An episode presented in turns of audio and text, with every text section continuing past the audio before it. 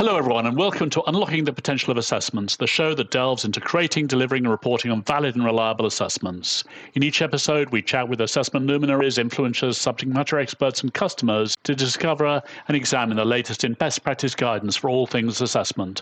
I'm your host, John Kleeman, founder of Questionmark and E V P of Industry Relations and Business Development at Learnosity, who are an assessment technology company. Today, really pleased to welcome Thomas Kirchee, who lives and works in Germany and is a psychologist and psychometrician. He's been on the faculty of psychology at Marburg University and written numerous textbooks. He's well-versed in I T certification, having been the European Education Manager at the statistics software company S A S, and he's currently a psychometrician, a senior psychometrician at the large German software company S A P. Welcome, Thomas. Welcome. Nice to have you. Thank you for having me.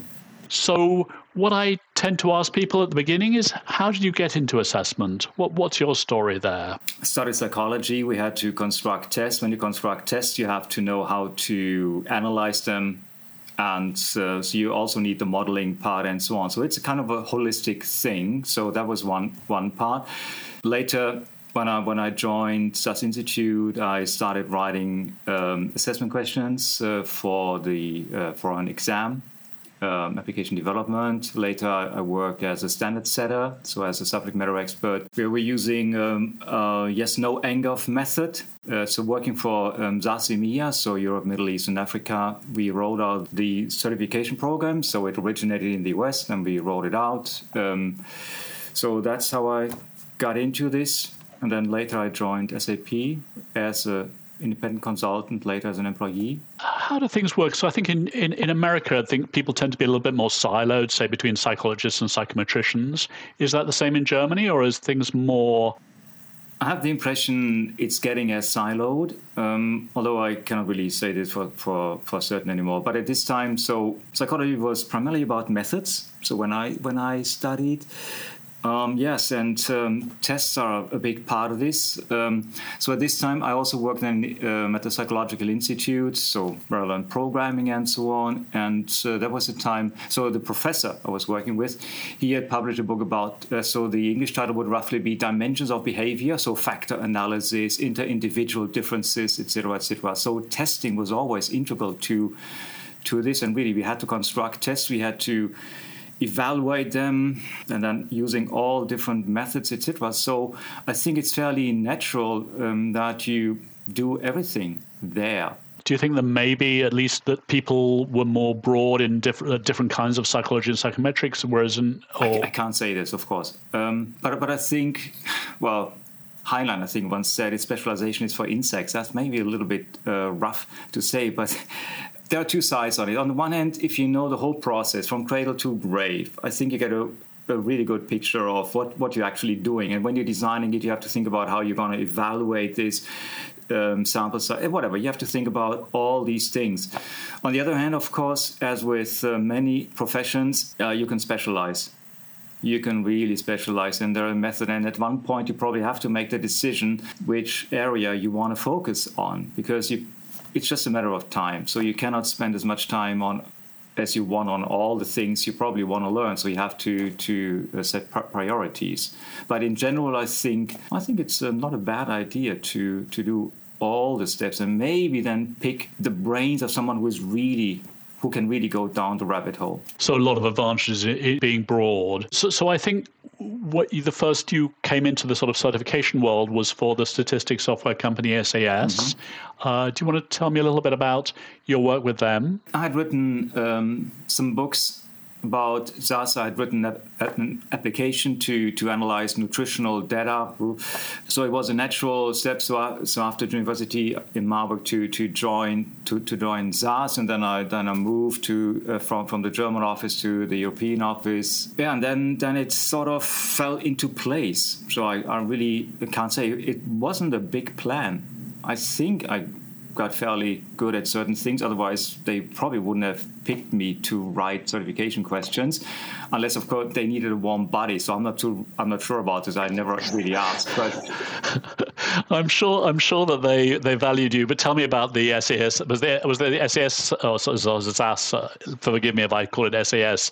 The certification program, was this one of the earlier I T certification programs? Was I think this was around two thousand seven or so. I, no, no. It started back at at the end of the nineteen nineties. So started small, and one of, and the, the first exams we wrote, I think there was two ones, so we had two sessions in parallel. Um, so I wrote the application development exam, and others wrote the base language exam. So S A S is really, really strong. I mean, um, really well, strong in statistics, and uh, you do a lot in data processing. Then you use the data set. It's a really, really efficient, fast, great programming language. So you write the, the exams for this. And later they wrote more exams for the various, because they, they specialized, they added things to their portfolio. So they wrote things about data mining, so exams about data mining and all sorts of stuff, et cetera. Um, one of the things they actually wanted to stay away from was um, going too deep into statistics, because they didn't want to get into competition with uh, statistical associations. But they developed, they started it in the U S, and then we rolled it out to the countries in, in Europe, and later also Japan, I think. And so one of the things I want to talk to you about is about the value of certification, because uh, you were involved, I know, with S A S and now with S A P and also with, with other other programs. What do you think is the key value of certification in in the software field? Well, that's a good question. It's about sixty years ago that the first uh, certification exam in the I T industry has been published. So it was the C D P, I think it was nineteen sixty-two. So it's yeah, pretty much the same. So certificate in data processing, I think it was called. The value of certification is that you have sort of tangible proof that somebody you don't know can do things you want this person to do. I think it's all about you don't know someone. If you know someone, for example, I know my brother, I know what he can do. I don't need him to be certified in any things, because I have seen it. I've seen him learn. I have seen the stuff he, he did, et cetera. So why why would I ask for him? But if you don't have this luxury of knowing people, you need some kind of proxy. And certification is a proxy. But it's not the test that is important. It's what the test represents. And the tests represent um, knowledge, at least basic skills, because skills need time to, to develop. And depending on the level of the certification, it may represent quite a lot. So for instance, thinking about practical exams that take about two days, et cetera. So someone who does this can work under pressure, knows the stuff, provided he or she passed the exam. So that is the proxy. So And that is, I think, not a bad idea, that you know a little bit more. So a little bit more about this moral hazard in terms of principal agents. You know a little bit more than you would without a certificate. And, and what's the value to an I T company? Why do S A P have a certif- certification program? Why did uh, S A S, and why do other I T companies, in your view? I T companies sell software. Software is usually not out of the box type of software, it has to be implemented. You want this implementation to go as smoothly as possible. One parameter of this, or one ingredient, is well-trained um, consultants. If the implementation goes smoothly, then customers are happier than if it doesn't get, uh, go smoothly. Happier customers are like probably less likely to cancel the contracts, they're likely to continue, they're likely to churn, et cetera, et cetera. So in general, it's about increasing adoption of the software, but also providing customers with confidence that the consultants they are working with, and later their employees, because it's not only consultants, can actually do the things they're paying them to do, they expect them to do, without causing major damage. I'm not saying it's an all cure-it-all type of thing, but that's sort of the idea, I think. That, that, that makes good sense, is well described. So tell me a bit about what you do at S A P. The certification group is, is split into three parts. So we've got the program, so we've got the operations team, and then we've got the production team. So I'm with the production team. We are developing exams. So at any given time per year, we have about one hundred fifty exams, live exams. So we publish a lot. So we, we write new exams. We update the exams. The software is evolving. We need to keep pace. We need to update the exams for this. So we produce them. So we've got moderators who, among other things, work with subject matter experts who write the questions. Subject matter experts, trainers, consultants. So we work with them. Then personally, I do a bit of the um, moderation part, so developing items with experts, so I'm reviewing the stuff and so on. We've got language editors, native speakers who review the questions, so so it's uh, conforming to S A P standards, conforming to English standards and stuff like that.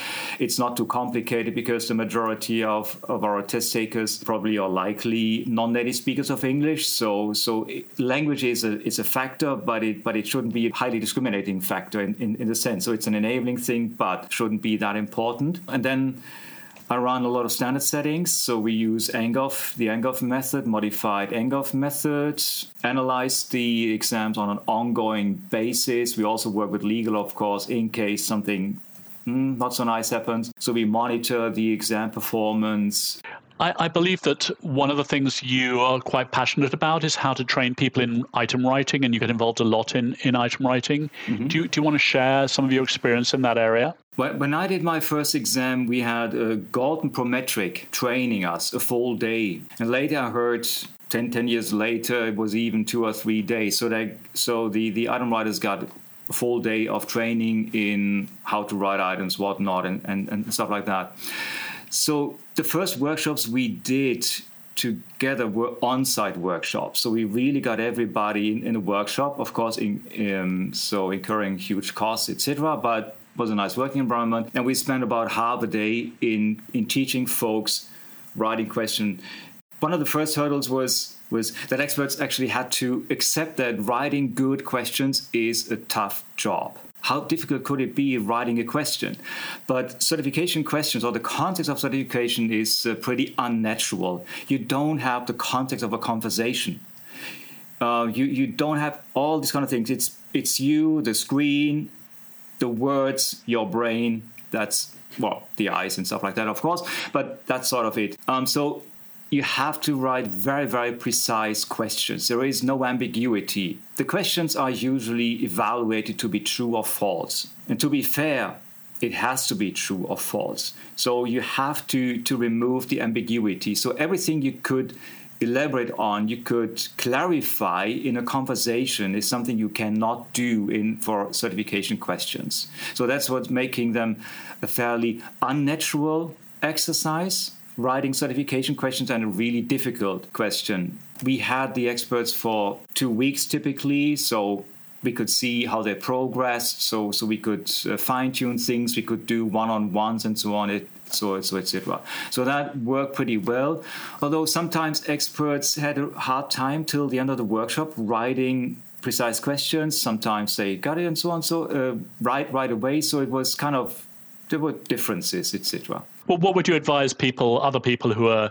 trying to set up good item writing systems and things? What what should they do? Your mileage might vary, or the mileage of the other moderators might vary. So when we switched to um, com- completely online workshops, so I think initially I tried the same approach. So here are the do's, here are the don'ts, and so on and so on. What I realized fairly fairly soon was, compared to the age of the universe probably, um, that um, it was way too much. Folks just cannot remember all the rules. We had checklists prepared and everything. Folks don't go through the checklist. You got a ten-point checklist, a fifteen-point checklist, well-intentioned, but it just doesn't work. So what was working quite well for me was then to just do the basics, or not at all, to say them here, let's start writing questions, and then doing the review, doing loud thinking, so explaining why I was changing things. So, for instance, we said, so so so we came up with a, a, a cheat sheet. So here are the rules, one page of paper. Here are the rules, and et cetera. And then write a question. Well, what is the question? Well, it ends in a question mark as a word order. And still, sometimes experts wrote statements. All right, then okay. You know this, it's going to happen. You rewrite this. So how can we turn this into a question? So by observing and then also seeing what other experts had. So they were learning from other experts as well. So the review sessions are really important. They're important for at least two reasons. One is to learn from others how they write questions, maybe better ones than they themselves do.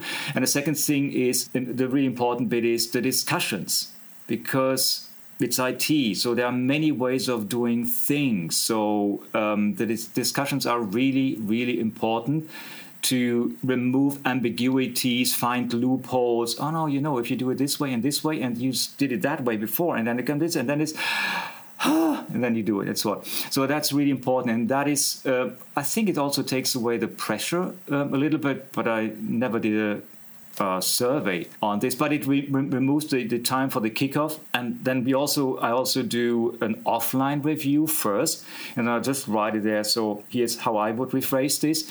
Other experts can do the same thing. They rewrite it. Uh, what, what other experts have done. So that's also working pretty well. So everybody can work on all the questions. Yeah. And that is um, working quite well for me. Oh, that, that sounds that sounds very helpful. I think the other thing you, you've done a lot of over time is uh, standard setting. Yeah. And I think not all our listeners will necessarily know what standard setting means. So do you want to explain what standard setting is about and, and then perhaps how you do it? At its core, it's setting a cut score. So you have a test and you want to distinguish the, the folks who know enough. That's what uh, we call this, the minimally competent candidates, the sufficiently qualified candidate, and so on.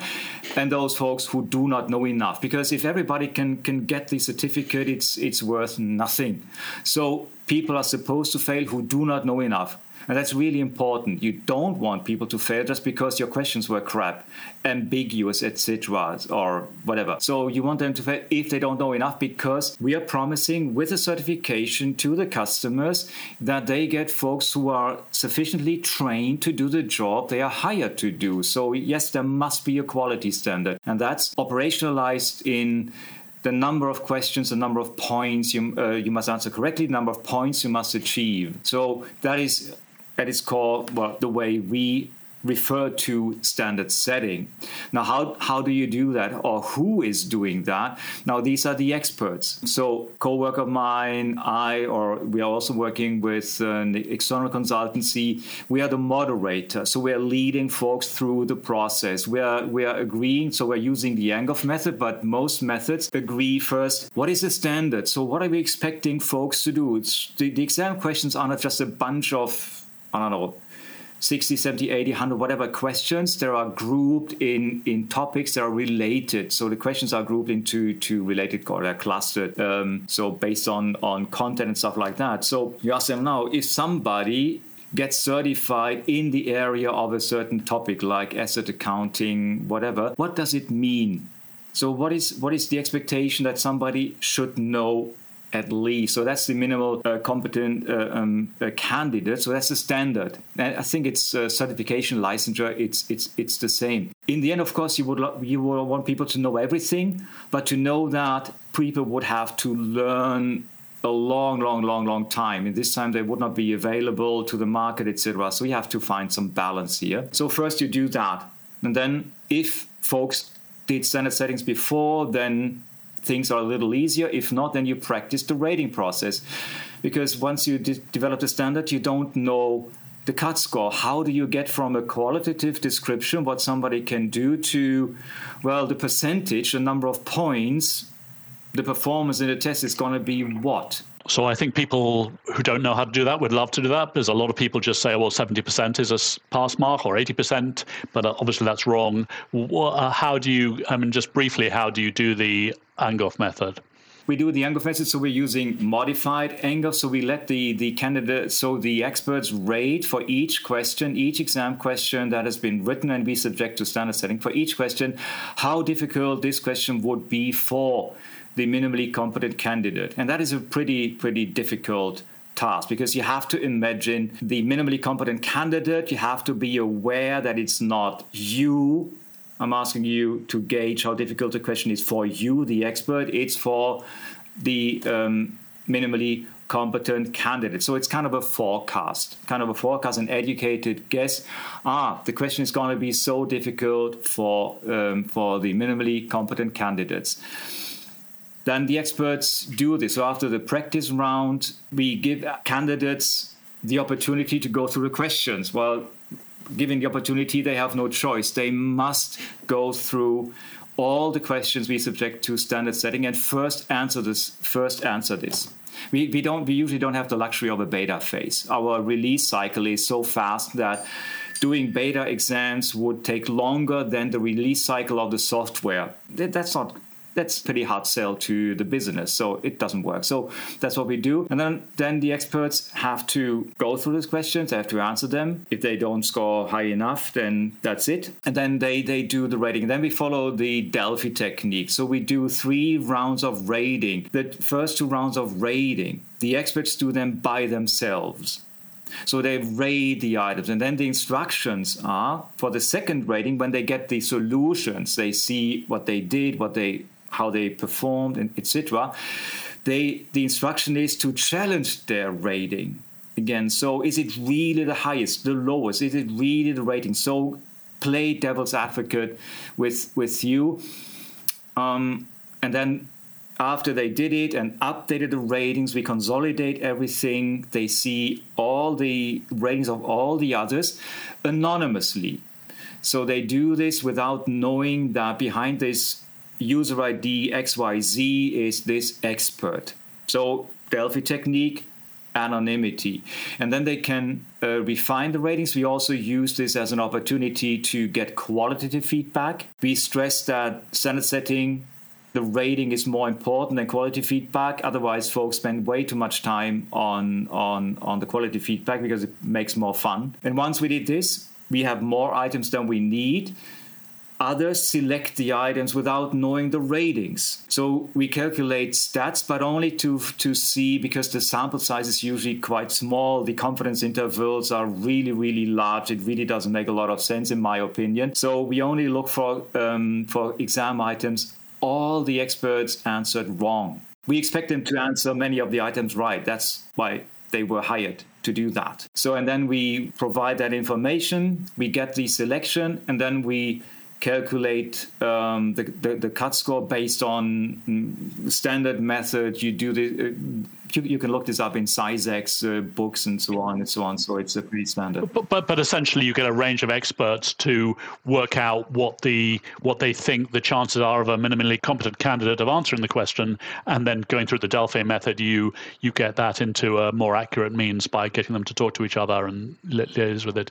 And how many experts do you typically use in the standard setting? Well, typically. So, Typically, the average is so the average. Well, I give you an average range. That would be five or six, sometimes fewer, up to ten. Mm-hmm, mm-hmm, now, mm-hmm. Because above ten, it gets really difficult to to manage mm-hmm. from from a moderating point of view.